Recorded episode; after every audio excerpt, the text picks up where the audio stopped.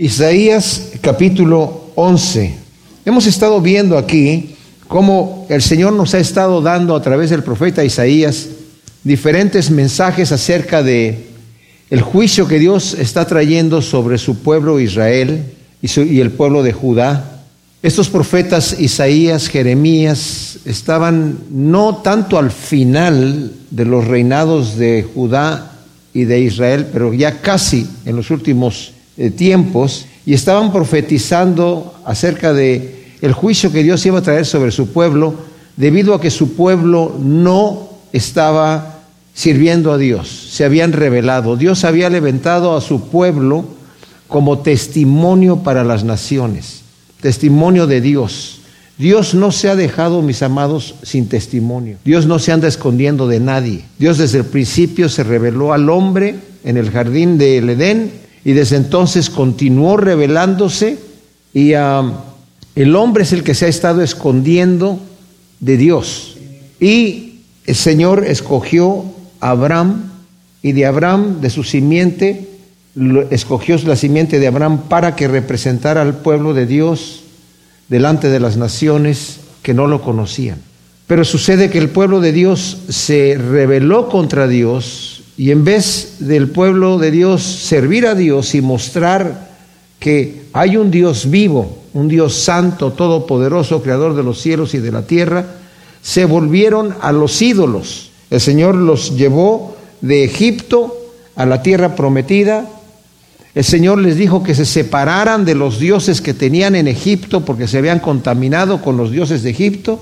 Llegaron a la tierra prometida y el Señor dijo que exterminaran a todo el mundo que estaba allí, porque si no se iban ellos a contaminar con las religiones de aquellas gentes que ya eran tan perversas que, como dijo el Señor, la tierra misma los está vomitando. Y yo los estoy echando fuera y ustedes son mi instrumento de juicio para exterminio de esa gente. No investigan cómo están adorando a sus dioses, no se meten con ellos, no hagan nada con ellos, simplemente extermínenlos, sáquenlos de ahí, no los hagan esclavos, porque si no ellos los van a ustedes a, infectar. Las naciones que están afuera, las otras eh, fuera del territorio de Israel, esas sí las pueden someter como esclavos para que sean tributarios de ustedes. Y yo les voy a dar la victoria sobre ellos pero no se vayan a meter con aquellos, están muy lejos allá. Ustedes necesitan ser una nación santa, un pueblo escogido para mí. Y el Señor los levantó con ese motivo. Pero el pueblo de Israel se rebeló contra Dios desde el inicio, empezando con los jueces, después durante Samuel, que fue el último juez que estuvo allí, ellos pidieron rey. Samuel se enojó de que hayan pedido rey porque se pensaron se están rebelando contra Dios y, y se están rebelando, contra mí, que el Señor me ha puesto ahí como un líder. Y el Señor le dijo a Samuel, no te preocupes porque no, se, no te están rechazando a ti, me están rechazando a mí, para que yo sea Dios sobre ellos. Y ellos van a sufrir la consecuencia de haberme rechazado. Y al rechazarlo, no sometieron a toda la gente. Cuando fueron a conquistar al pueblo, Josué les dijo, el Señor les va a dar la victoria, sometan a toda esta gente aniquilen a todo mundo, tomen posesión de la tierra prometida, pero ellos no quisieron hacer eso con toda la gente. Algunos los tomaron como tributarios porque pensaron, nos conviene tener esclavos que nos ayuden a trabajar nuestras tierras, ¿verdad? Y el Señor les dijo, por cuanto ustedes no obedecieron y aniquilaron a todo mundo, esa va a ser gente que va a ser espinos en sus costados y a ustedes mismos los van a hacer caer les van a hacer por tropiezo. Y ya no los voy a echar yo de ahí. Ya no van a tener fuerza ustedes de quitarlos de allí. Y así resultó ser el asunto. Más adelante, cuando pidieron rey, Dios les dio un rey conforme a lo que ellos querían. Ellos querían un rey imponente, un rey guapo, un rey alto, un rey fuerte, un rey apuesto. Y les dio a Saúl, que era el hombre más alto en, toda, en todo Israel, y la gente dijo, este sí que parece rey, este rey sí nos gusta. Pero era un rey como a ellos les gustaba, de manera que fue un mal rey y los oprimió. El Señor vio que este rey no se condujo propiamente y dijo, este es un rebelde y yo me voy a levantar uno que es conforme a mi corazón y escogió a David, hijo de Isaí, del cual vamos a estar leyendo aquí en el capítulo 11. Saúl lo persiguió a muerte. Más adelante, como vimos ya, durante el reinado de David, David pues cometió algunos cuantos pecados, pero el Señor lo perdonó y anduvo rectamente en todos sus caminos, excepto con relación a la mujer de Urías, nos dice la Escritura. Él cometió eh, adulterio y asesinato, pero el Señor lo restauró. Después, su hijo Salomón, el Señor lo levantó, dijo, este va a ser mi hijo, yo le voy a hacer a él por padre y él va a ser a mí por hijo, pero si él se revela contra mí, yo lo voy a castigar. Y efectivamente, Salomón se rebeló contra Dios y Dios lo castigó. Pero al fin de sus días, como vemos nosotros cuando leemos Eclesiastés, vemos a Salomón un hombre arrepentido, restaurado, pero la maldición que le vino a Salomón por causa de su apostasía era que el Señor le dividió el reino en los días de su hijo, Roboam. Y el reino se dividió en el reinado de Israel del norte, con diez tribus, y al sur con la tribu de Judá y otras tribus que se le añadieron ahí, pedazos de otras tribus, y al final fueron enemigos, hasta llegaron a luchar unos con otros. El pueblo del norte de Israel siempre fueron eh, enemigos de Dios nunca sirvieron a Dios. Desde que Jeroboam, que fue el primer rey del reinado del norte, tomó posesión, él se inventó su propia religión, inventó sus propias fiestas para que la gente no fuera a adorar a Jerusalén y contaminó al pueblo de Israel. El Señor les envió profetas para que les amonestaran, para que se arrepintieran. Ellos no quisieron arrepentirse. Entonces el Señor dio un juicio. Dijo, en ese juicio ustedes van a ser echados de aquí. Los asirios, que eran gente terrible, dice, ellos van a venir, los van a conquistar. Los asirios eran los terroristas de su época, gente extremadamente malvada y sádica en la forma que ellos capturaban a su gente y, y los torturaban antes de matarlos o de llevárselos fuera a otras naciones. Impresionante. Y el Señor utiliza a Asiria. Y vimos la vez pasada en el capítulo 10 que el Señor trae un juicio a Siria diciéndole a Siria, ustedes, yo los levanté como mi, instrumento de juicio contra mi pueblo rebelde, pero ustedes no lo entendieron así. Ustedes se ensañaron con mi pueblo. Ustedes dijeron, nosotros podemos destruir a la nación que nosotros querramos porque somos poderosos. Ustedes no entendieron que yo los estaba levantando como mi instrumento de juicio. Ustedes se ensañaron. Miren, algo que pasa mucho en la escritura, mis amados, es que cuando el Señor utilizaba alguna nación o alguna persona, algún rey, para que juzgara a su pueblo y fuese castigado por mano de este rey o de esta nación, y este rey o esta nación se ensañaban contra su pueblo, el Señor se enojaba porque decía, yo los estoy enviando como un instrumento de juicio, pero ustedes están ensañando, ustedes lo están haciendo con saña y con odio y con abuso, con alevosía, y, el Señor los destruía. Entonces el Señor ya profetizó en el capítulo anterior a, eh, eh, a Siria que los va a destruir, que va a, va talar los árboles, va, los va a talar como si fuesen árboles, y incluso va a talar los árboles de Asiria. Y si nosotros leemos en el versículo 19 del capítulo 10, dice, y quedarán tan pocos árboles de su bosque que hasta un niño podrá contarlos. ¡Wow! O sea, el Señor realmente los va a destruir.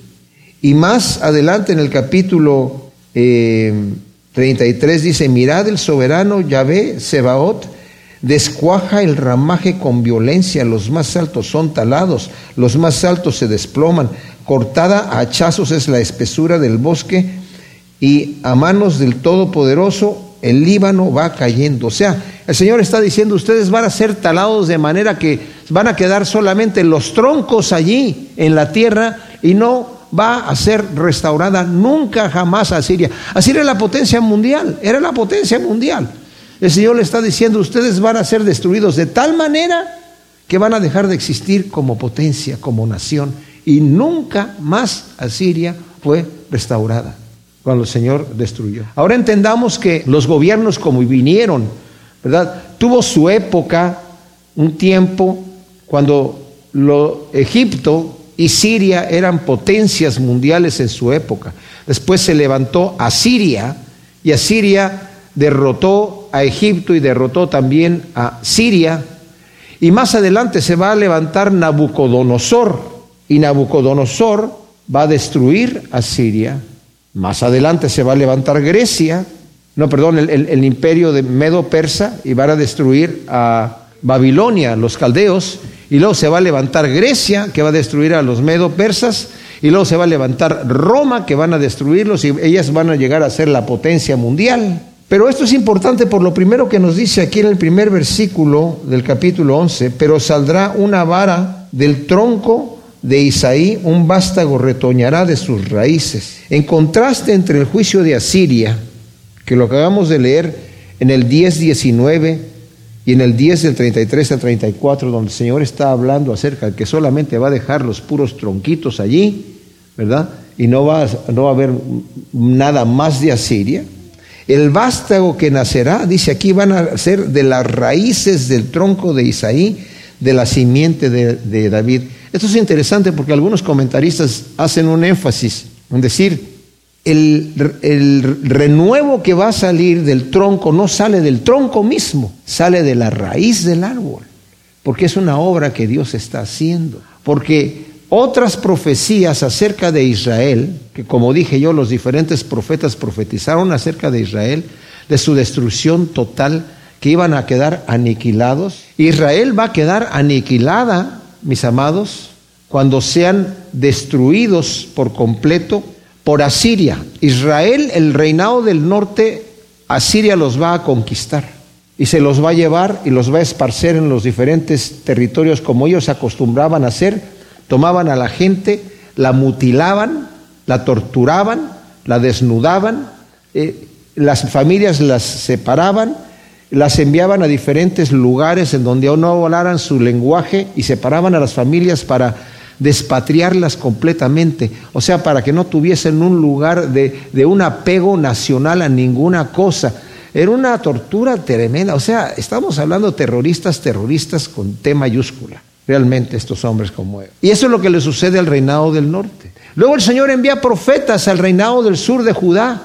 Hijo, ustedes vieron lo que yo le hice a Israel, de cómo envié profetas con juicio para que se arrepintieran por cuanto habían dejado al Dios de sus padres y fueron esparcidos a otras naciones. Y ustedes en vez de arrepentirse, y la forma en la que lo dice el Señor lo dice tan tremenda.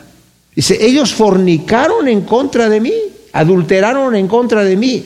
Y ustedes en vez de arrepentirse, el ardor de su fornicación se encendió más para fornicar en contra de mí con más fuerza. Por lo tanto, yo los voy a esparcir también. Y los caldeos, que son Nabucodonosor, Babilonia, van a venir por ustedes y los van a echar de allí. Ahora, cuando el reinado del el norte fue quitado de ahí, los israelitas fueron esparcidos de manera que incluso se dice que quedaron tan desparcidos que no se sabía ya en dónde habían quedado. Muchos de los que eran de Israel no supieron en dónde quedaron sus familiares y qué quedaron con ellos, porque era tal la manera en la que los asirios hacían esto que los confundían y de repente ya los que nacían después ya no sabían ni de dónde venían, ni cuál era su trasfondo. De manera que Dios se va a encargar de volverlos a traer a la tierra de una forma milagrosa en donde ellos ya ni siquiera van a saber. ¿Por qué los judíos se llaman judíos hoy en día y no se llaman Israel. O sea, claro está la nación de Israel, pero ¿por qué le decimos judíos? Porque fueron los que quedaron en el reinado del sur. Y ellos sí, fueron llevados a Babilonia como grupo y fueron ellos traídos nuevamente, ¿verdad? Durante el reinado de Ciro y de Darío a repoblar nuevamente su territorio. Y fueron y llamaron a los pocos que quedaron afuera en otros lugares, pero ya ellos ya ni sabían quiénes eran, entonces llegaron muy pocos de los que estaban afuera, pero en su mayoría eran judíos, por eso llegan a tener ese nombre, tremenda cosa. Entonces el Señor está hablando acerca de esto y está diciendo, esto lo digo por esto, porque este vástago que sale de la raíz del tronco de Isaí, mis amados, viene a nacer cuando ya Israel queda sin nada y ya eh, Judá no, no, no queda nada. Ha sido humillada, ha sido talada hasta, hasta abajo y ya no hay manera de restaurarla. Entonces dice, de allí, dice el Señor, yo voy a hacer nacer este vástago. ¿Y cuándo nace este vástago de allí? Con el Señor Jesucristo, que viene de la descendencia de David. Como dije, Asiria, que era la potencia mundial, que sería exterminada por el Señor en juicio para no levantarse jamás, como lo vimos en el 10 del 5 al 34. Los profetas anunciaron la caída y destrucción del reinado de Israel y de Judá, que no se levantó como nación independiente hasta 1948. Hasta entonces se levantó Israel nuevamente como nación independiente, pero sin rey no con rey, con primer, ministro. La profecía de Jeremías, que Jeremías nos dice en el versículo 22, si ustedes eh, adelantan ahí su, su, Biblia, Jeremías está dando una profecía acerca de uno de los descendientes de David, porque vemos que el Señor, de acuerdo a su descendencia, tiene dos descendencias. Miren, la genealogía de José está en Mateo del versículo 1 al 16. Esa es la genealogía de José, descendiente de David. Y la genealogía de María está en Lucas capítulo 3 del versículo 23 al 38. Ambos descendientes de David. Pero de acuerdo a la descendencia de José y a la profecía que vamos a leer aquí en Jeremías capítulo 22 versículo 24, está hablando el Señor acerca de Jeconías, aquí le llama Conías, porque a veces los nombres son cambiados un poquito. Dice, vivo yo, dice Yahvé, que aunque Conías, hijo de Joacim, rey de Judá, fuera anillo de sellar en mi diestra, aún de ahí te arrancaría. Te entregaré en mano de los que buscan tu vida, en mano de aquellos que tú temes, en mano de Nabucodonosor, rey de Babilonia, y en mano de los caldeos, y te arrojaré a ti y a tu madre la que te dio a luz a un país extraño donde no naciste y allí morirás. No volverán a la tierra que ansían volver. Este Conías es una vasija rota, despreciable, un trasto inútil. ¿Por qué lo expulsan con una estirpe y lo echan en una tierra desconocida? Tierra, tierra, tierra, oye oráculo de Yahvé o palabra del Señor. Así dice el Yahvé. Inscribid a este hombre como sin hijos, como varón malogrado en la vida, porque ninguno de su descendencia llegará a sentarse en el trono de David para reinar en Judá. O sea, la profecía de este señor Jeconías es que ninguno de su descendencia se va a sentar en el trono de David. Si el Señor Jesús hubiera nacido de José, no podría tener derecho a clamar su posición como heredero del, del reino. Pero en cuanto a la carne, ¿De dónde nace el Señor en cuanto a la carne? De María. De María, porque no puede haber nacido de, José. Entonces, en cuanto a la carne, vemos al Señor que es descendiente de David, como, nos lo dice también eh, Pablo en Romanos 1, versículo 3. Dice así, acerca de su Hijo nuestro Señor Jesús, el Mesías del linaje de David según la carne. Es del linaje de David según la carne por medio de María. Entonces, por medio de María tiene el derecho de clamar, ¿verdad?, su eh, legal reino. Y aquí está hablando de que va a venir el Señor, este vástago va a estar eh, naciendo de la raíz de este tronco de Isaí. Isaí es el padre de David. Ustedes saben que cuando el Señor rechazó a Saúl como rey, envió a Samuel a la casa de Isaí para que ungiera a uno de sus hijos y el Señor le mostró que al que había que ungir era a David, ¿verdad? Entonces se está refiriendo a él. Y luego dice el versículo 2, sobre él reposará el espíritu de Yahvé, espíritu de sabiduría y de inteligencia, espíritu de consejo y de poder, espíritu de conocimiento y temor de Yahvé se deleitará en el temor de Yahvé, no juzgará según la vista de sus ojos, ni arbitrará por lo que oigan sus oídos, sino que juzgará con justicia a los pobres y arbitrará con equidad por los mansos de la tierra. Herirá al opresor con la vara de su boca y con el espíritu de sus labios matará al impío. La justicia será el cinto de sus lomos y la fidelidad ceñidor de cintura. O sea, cuando habla aquí del espíritu, hay algunos comentaristas que hablan y nos dicen que debido a que en Apocalipsis nos habla acerca de que el espíritu de Dios, y lo menciona como los siete espíritus que salen de Dios, ¿verdad? Dicen, bueno, los siete espíritus vienen a ser el espíritu de, de Yahvé, el espíritu de sabiduría, el de inteligencia, el de consejo, el de poder, el de conocimiento, de temor de Yahvé. Entonces son siete. Bueno, puede que sí, ¿verdad?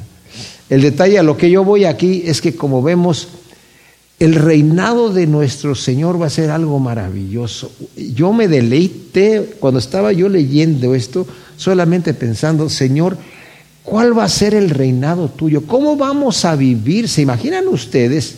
Nosotros anhelamos un reinado justo, reinamos, anhelamos un gobierno justo, un gobierno de equidad, un gobierno de, justicia, de paz, de armonía. Eso no se va a lograr jamás aquí en la tierra, mis amados, a través del hombre. Porque el hombre vive en una naturaleza caída. Tiene que venir el rey de reyes y señor de señores, que aunque la Biblia dice que va a regir con vara de hierro, no crean ustedes que le van a andar dando golpes en la cabeza a toda la gente, ¿verdad? Sino que simplemente va a imponer la justicia, porque se requiere autoridad para imponer la justicia.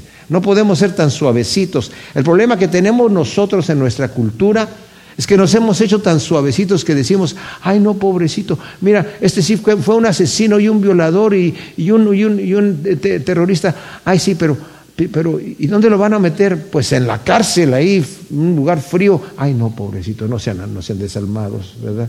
Pónganle una televisión a color, pónganle, pónganle calefacción, pobrecito, le va a dar frío, ¿verdad? No se nos vaya a enfermar. Pero es un, es un, es un, es un, es un terrorista, es un malvado, sí, pero... Y, yo les digo una cosa, yo conocí a un señor que trabajaba, un cristiano, trabajaba de jardinero para los jardines del centro de Los Ángeles, de la ciudad. Y un día se encontró a dos jovencitos que estaban ahí platicando en español. Y uno le dijo al otro, oye, vamos a matar a alguien, ¿no? Para llegar, para regresar al hotel, al hotel. Así le llamaban a la cárcel. Ya estamos cansados de estar aquí afuera y no tenemos que comer muy bien y ya ahí mejor vamos, a ver, vamos a robarle a alguien a matar, a lo mejor, si, si no nos agarran, pues por lo menos nos quedamos con un dinerito por ahí mientras matamos a otro, ¿verdad? Porque si no hay ese temor, el Señor en el Antiguo Testamento cuando ponía estas leyes duras de pena capital, decía, para que los demás vean y teman. Pero nos hemos sido tan suavecitos que decimos, ah, ah, no, es que es políticamente incorrecto, ¿verdad? No seamos tan malvados. Y por eso estamos como estamos. Isaías 11, versículo 3. Vamos a volver a tomar, como nos dice desde el versículo 1, que va a salir de la vara del tronco de Isaí un vástago, retoñará de sus raíces y sobre él, sobre el Señor, reposará el espíritu de Yahvé. O sea, el Espíritu de Dios va a gobernar, Dios gobernando entre nosotros, espíritu de sabiduría, de inteligencia, de consejo, de poder, de conocimiento, de temor de Yahvé. Dice que Él, el Señor, cuando está gobernando, dice, se va a deleitar en el temor de Yahvé. Eso es tremendo. ¿Saben qué? El temor de Yahvé no es el terror. El temor de Yahvé, mis amados, es deleitarse en es como en estar en, una, sensación como de, wow, ¿verdad?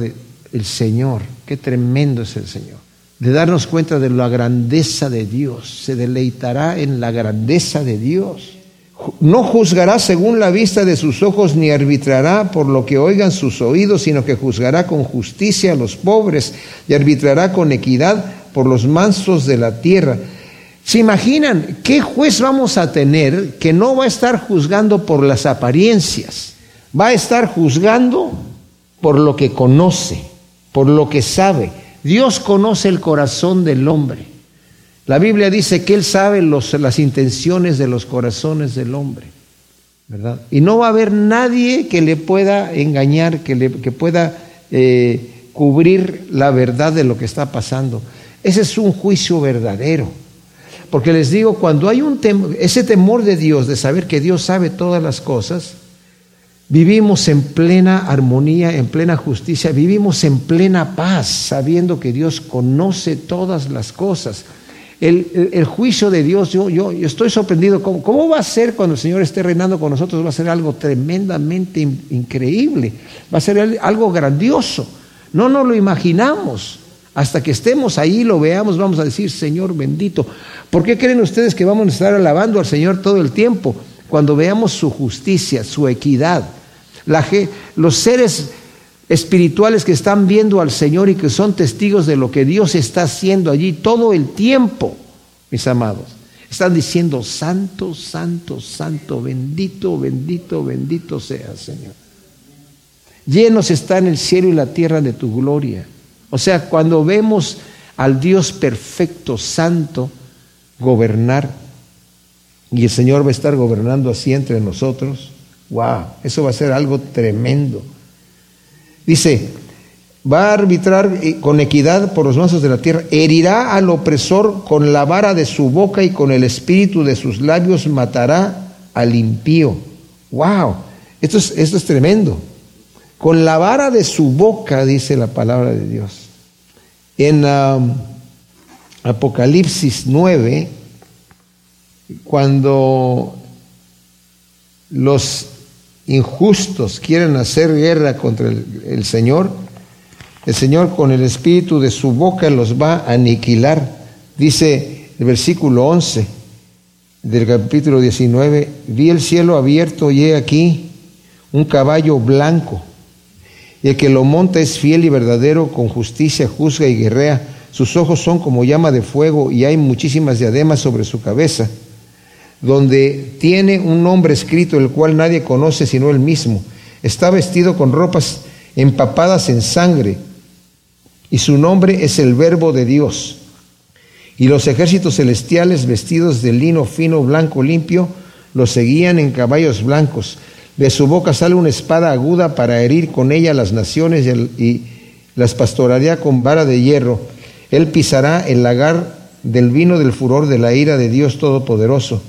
Y en la vestidura y en el muslo tiene un nombre escrito Rey de Reyes y Señor de Señores. Entonces vi a un ángel que estaba de pie en el sol y clamó a gran voz diciendo a todas las aves que vuelan en el medio del cielo, venid congregaos para el gran festín de Dios para que comáis carne de reyes, carne de tribunos, carne de potentados, carne de caballos, de quienes los montan, carnes de todos, tanto de libres como de esclavos, de pequeños y de grandes.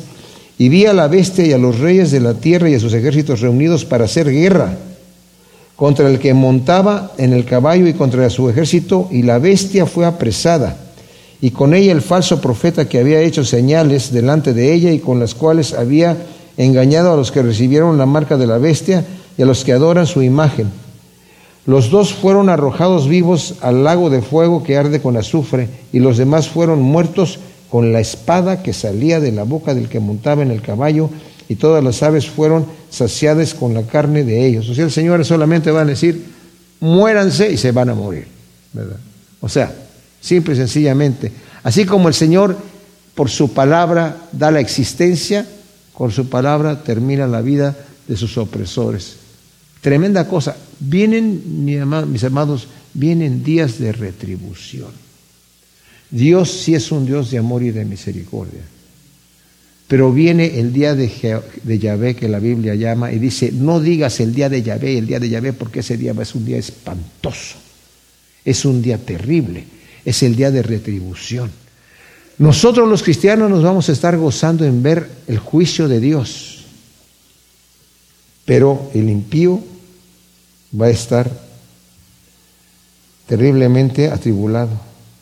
Este pasaje se refiere al reinado milenial del Mesías en la tierra. La gente pregunta, si Dios existe, ¿por qué hay tanta maldad e injusticia en el mundo?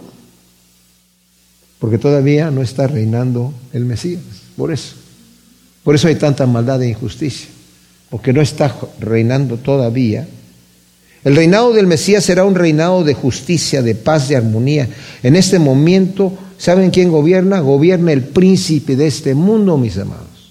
Por eso cuando la gente pregunta por qué estamos tan mal, porque el príncipe de este mundo está reinando, porque el hombre le ha entregado al príncipe de este mundo la autoridad, le entregó el título de propiedad de este lugar. El Señor le dijo al hombre, tú enseñoreate de este lugar, y él se lo entregó a Satanás, le dio el señorío, de manera que él es el príncipe de este mundo. Cuando nosotros oramos el Padre nuestro, oramos y decimos, venga tu reino. ¿Por qué? Porque todavía no está aquí su reino. Y hágase tu voluntad aquí en la tierra como se hace en el cielo. ¿Por qué? Porque todavía no se está haciendo la voluntad de Dios. Entonces cuando la gente pregunta por qué están las cosas tan mal, porque se está haciendo la voluntad del hombre y se está haciendo la voluntad del príncipe de este mundo que le ha entregado la autoridad. Pero nosotros estamos orando, venga tu reino y hágase tu voluntad. Y eso va a venir. Eso va a venir sí o sí, ¿verdad? La gente que no quiere creer, que no lo crea, pero eso va a venir. Algunos comentaristas argumentan del versículo 9 al 6, mis amados, donde dice, entonces morará el lobo con el cordero y el leopardo se esteará junto con el cabrito, el becerro el cachorro de león y el animal cebado crecerán juntos y un niño los pastoreará. Y pasarán la vaca y la osa y sus crías se echarán juntas. El león comerá paja como el buey. El niño de pecho jugará sobre la cueva del áspido, o sea, de la víbora. El recién destetado meterá su mano en el escondrijo de la serpiente, otra víbora. Y no harán mal ni dañarán en todo mi santo monte, porque como las aguas colman el mar, así la tierra estará llena del conocimiento de Yahvé. Algunos dicen, bueno, esto se oye muy fantástico. Algunos comentaristas, no lo puedo yo creer ay, está demasiado fantástico, pero bueno, ¿será, ¿será que Dios irá a cambiar los, los sistemas digestivos de los animales? Por supuesto que sí. ¿Cómo estaban los animales cuando Adán estaba en el paraíso? Así. Cuando Adán le fue a poner nombres a los animales, no dijo, bueno, a león le pongo nombre desde acá, porque yo no le voy, no le voy a acercar. No, ¿verdad? Y cuando andaba buscando una ayuda idónea, dijo, no, con aquel no me junto, no, no me vaya a morder. No, había armonía entre los animales. Como parte de la caída vinieron todas estas situaciones. El apóstol Pablo lo dice, la creación gime, queriendo ser revestida de incorrupción. ¿Por qué? Porque por causa de la caída fue sujetada la creación a vanidad, dice la escritura, y produjo eh, cardos, espinos, animales ponzoñosos, animales feroces y todo esto. Y el Señor va a cambiar esto. Suena muy fantástico, pero también suena muy fantástico el reino de Dios. También suena muy fantástico la gloria eterna. Y también suena muy fantástico el cielo nuevo y la tierra nueva y la nueva ciudad que va a descender del, del trono de Dios. O sea, suena fantástico, pero para Dios no hay nada fantástico. ¿eh? Porque también suena fantástico que Dios haya abierto el mar en seco para que pasara su pueblo por ahí. Para Dios no hay ninguna cosa imposible, ni siquiera difícil. Y si aquí lo que dice así, yo lo creo tal como está aquí, ¿verdad? Tal como está. Yo no le pongo ningún pero aquí con esto que digan, ay, pues está, está la cosa medio dura aquí. No. Además, describe el pasaje de la creación antes de la caída del hombre con una gran diferencia, sin la presencia del tentador. Ese ya no va a estar ahí estar solamente como el Señor lo hizo al principio. Y era para que nosotros sepamos, mis amados, cómo el Señor lo intentó. Porque la Escritura claramente nos dice que va a haber un cielo nuevo y una tierra nueva. O sea, el Señor, en cierta manera, va a decir, quiero que ustedes disfruten por mil años cómo intenté yo que se viviera en este mundo. ¿Les es suficiente mil años, señores? Y después de ahí nos vamos a la eternidad, a un cielo nuevo y a una nueva tierra, ¿ok? Y vamos a disfrutar aquí. Todavía va a haber gente. ¿Cómo va a ser la situación con la gente que se va a quedar aquí? ¿Con la gente que sobrevivió la gran tribulación? ¿Qué va a pasar con las naciones que van a estar ahí? Que al final, como nos dice Apocalipsis, después del milenio, el enemigo que va a ser atado y que va a ser puesto en el abismo, va a ser desatado y va a tentar a las naciones para hacer guerra contra el Cordero y el Señor los va a, desaparecer con la espada de su boca también y va a caer fuego del cielo y se van a exterminar. nosotros vamos a estar con cuerpos nuevos. Esa es la gran ventaja. Ellos van a estar todavía en sus cuerpos humanos, ¿verdad? Ahora, cuando venga el reinado eterno, el nuevo cielo y la nueva tierra, y descienda la nueva ciudad de Jerusalén, y va a estar el río que sale de la ciudad, y, de un lado y del otro lado del río va a estar el, árbol de la vida que se conecta y, a, va a tener eh, doce frutos que van a estar produciendo eh, eh, uno cada mes para la sanidad de las naciones. ¿Cuáles naciones? Pero la creación de Dios continúa. Nosotros vamos a estar en un cuerpo diferente, glorioso, eterno. Pero el Señor va a continuar creando, creando, creando, porque siempre ha creado, porque es el creador y no va a terminar. Hablaba con un amigo mío allá en Querétaro, hablábamos del reposo de Dios en el cielo. Dice, yo no creo que vamos a estar así nada más descansando y no haciendo nada. Yo creo que vamos a estar bien ocupados, disfrutando y haciendo un montón de cosas que el Señor nos va a permitir hacer. Porque a quién le gusta estar haciendo, no, sentado, pues no, ¿verdad? No se aburre mucho, pero va a ser una cosa tremenda. Pero glorioso el Señor. Versículo 10 dice, en aquel día, que las naciones buscarán a aquel que es la raíz de Isaí, el cual estará en pie como estandarte de los gentiles y su morada será gloriosa. En aquel día Adonai volverá a recobrar con su mano por segunda vez el remanente de su pueblo que haya quedado en Asiria y en Egipto, en Patros, en Etiopía y en Persia, en Caldea, en Amat y las islas del mar, y alzará pendón entre las naciones para juntar a los desterrados de Israel y congregar a los esparcidos de Judá de los cuatro extremos de la tierra. El pueblo de Dios buscará habitar con él. Será un momento glorioso de disfrutar la presencia de Dios entre su pueblo. Dios mismo, dice aquí, que se va a encargar de reunir a su pueblo esparcido. Dije yo, algunos tal vez no saben dónde están y quiénes son, el Señor sí sabe y los va a reunir y los va a congregar para sí en, en Sión, ¿verdad? En, Israel, en Jerusalén, en donde Él mismo va a estar reinando. Versículo 13 dice, entonces será quitada la envidia de Efraín y se acabarán el rencor de Judá. Efraín no tendrá envidia de Judá, ni Judá afligirá más a Efraín. Desde el occidente volarán sobre los hombros de los filisteos y unidos despojarán a los hijos de Oriente. Edom y Moab caerán en sus manos y los hijos de Amón desobedecerán. Yahvé secará la lengua del mar de Egipto. Con el poder de su aliento alzará su mano contra el río y repartirá en siete cauces que se pasarán en sandalias. Y habrá una calzada para el remanente de su pueblo que quede en Asiria, como la tuvo Israel cuando subió de la tierra de Egipto. O sea, Dios va a cambiar la geografía de este lugar y va a reunir a su pueblo de una forma milagrosa. Va a ser una cosa tremenda. El Señor va a honrar nuevamente a su pueblo. Se va a acabar el antisemitismo. Los enemigos del pueblo judío serán sometidos completamente. Se acabará el antisemitismo. Dios mismo Quitará la enemistad, dice, y la envidia y los sentimientos negativos entre Israel y Judá, y serán reemplazados por amor y armonía. Eso es lo que Dios quiere para nosotros, mis amados. Y el Señor mismo se va a encargar de cambiar. Esto me maravilla, porque cuando lo leemos así a veces no le damos, no le tomamos el peso. Cuando dice que Dios va a quitar la enemistad, ¿cómo lo va a hacer? Pues transformando los corazones, de como nos ha transformado a nosotros. Al principio, cuando el Señor nos ha dicho por primera vez, mira, ama a tu enemigo, ora por el que te maldice, yo me acuerdo cuando yo leí eso, al principio como que me chocaba un poquito, porque decía, Señor, pero si es mi enemigo, ¿cómo yo voy a, cómo me puedes tú ordenar que yo ame a una persona que por naturaleza la aborrezco? ¿Verdad?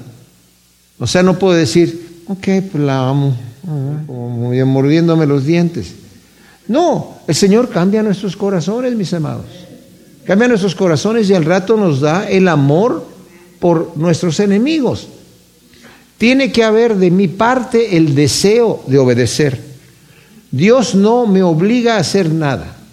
Cualquier cosa en mi vida personal, cualquier asunto que yo tenga, cualquier problema que yo tenga en mi vida personal como cristiano, que me impida vivir una vida como Dios manda literalmente, como a Él le gusta, y yo puedo pensar, bueno, es, difícil, yo no puedo cambiar esta cosa en mi vida. Exactamente, no puedo. Pero Dios sí puede y quiere. Entonces, si yo me someto a la mano de Dios y me, y, me pongo en su mano y, y le digo, Señor, ok, me estoy sometiendo a tu voluntad, Señor, para que tú me transformes y me cambies, me moldees a la imagen de tu Hijo. El Señor dice que Él lo hace. ¿Cómo lo hace? Utiliza diferentes formas. Romanos 8:28 dice, todas las cosas ayudan para bien a aquellos que aman al Señor. Y luego continuó diciendo, y a los, a los cuales, a los que predestinó, ¿verdad? Dice así, textualmente, porque a los que antes escogió, también los predestinó para ser de la misma forma de la imagen de su Hijo para que Él sea primogénito entre muchos hermanos. ¿Qué tiene que ver el versículo 29 con el versículo 28? Versículo 28 dice, sabemos que los que aman a Dios, todas las cosas les ayudan para bien a los que son llamados conforme a su propósito. Y luego dice, ¿por qué? A los que antes escogió, también los predestinó. Las cosas que me están sucediendo, buenas o malas, me están ayudando a ser transformado conforme a la imagen de Cristo Jesús. Hermanos míos, gócense cuando están pasando por diversas pruebas, porque la prueba de vuestra fe produce paciencia. Mas tengan la paciencia su obra completa para que seáis perfectos y cabales, sin que os falte cosa alguna. Eh, eh, eh, Pedro dice, ustedes se gozan en la, en la herencia y en las promesas que tenemos a través del Espíritu de Dios y están gozosos en eso, pero si es que por un tiempo en este momento te necesitamos ser probados, algunos de nosotros, como es probado el fuego, para ser refinado, para ser templado. Esa es la manera en la que Dios trabaja esas cosas en mi vida. Y a veces no me gustan, porque van en contra de mi carne. Pero el Señor va a hacer esta obra, va a quitar esos sentimientos negativos entre Israel y Judá, y también va a cambiarme y a transformarme a mí para que sea hecho conforme a la imagen de su Hijo a través de las diferentes situaciones que están pasando en mi vida. Y mi oración debe de ser, Señor, haz lo que tú necesites hacer en este día en mí para hacerme más semejante a ti. Y el Señor con amor, con compasión, con misericordia, con ternura, nos va a hacer pasar por esas pruebas, mis amados, y vamos a poder pasarlas tranquilos porque ¿Quién me va a separar del amor de Dios que es en Cristo Jesús? Ninguna situación negativa. En todas esas cosas somos más que vencedores por medio de aquel que nos amó. Así que estamos convencidos que ninguna cosa creada nos puede separar del amor que es en Cristo Jesús, Señor nuestro. Aquel día dirás, cantaré a ti, oh Yahvé, porque estabas airado contra mí, pero tu indignación ha cesado y me has consolado. Y he aquí, Dios es mi salvación. He aquí es mi salvación, me aseguraré y no te veré, porque mi fortaleza y mi cántico es ya Yahvé. Y diréis en aquel día, dad gracias a Yahvé e invocad su nombre, contad a los pueblos sus proezas, proclamad que su nombre es excelso, cantad a Yahvé que hizo proezas, sean conocidas en toda la tierra, regocíjate y canta, oh habitante de Sión, porque el Santo de Israel se ha engrandecido en medio de ti. ¡Wow!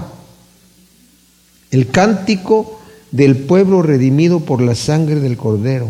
Dice, tú estabas airado de mí, Señor, pero tu indignación ha cesado. Qué cosa tan tremenda.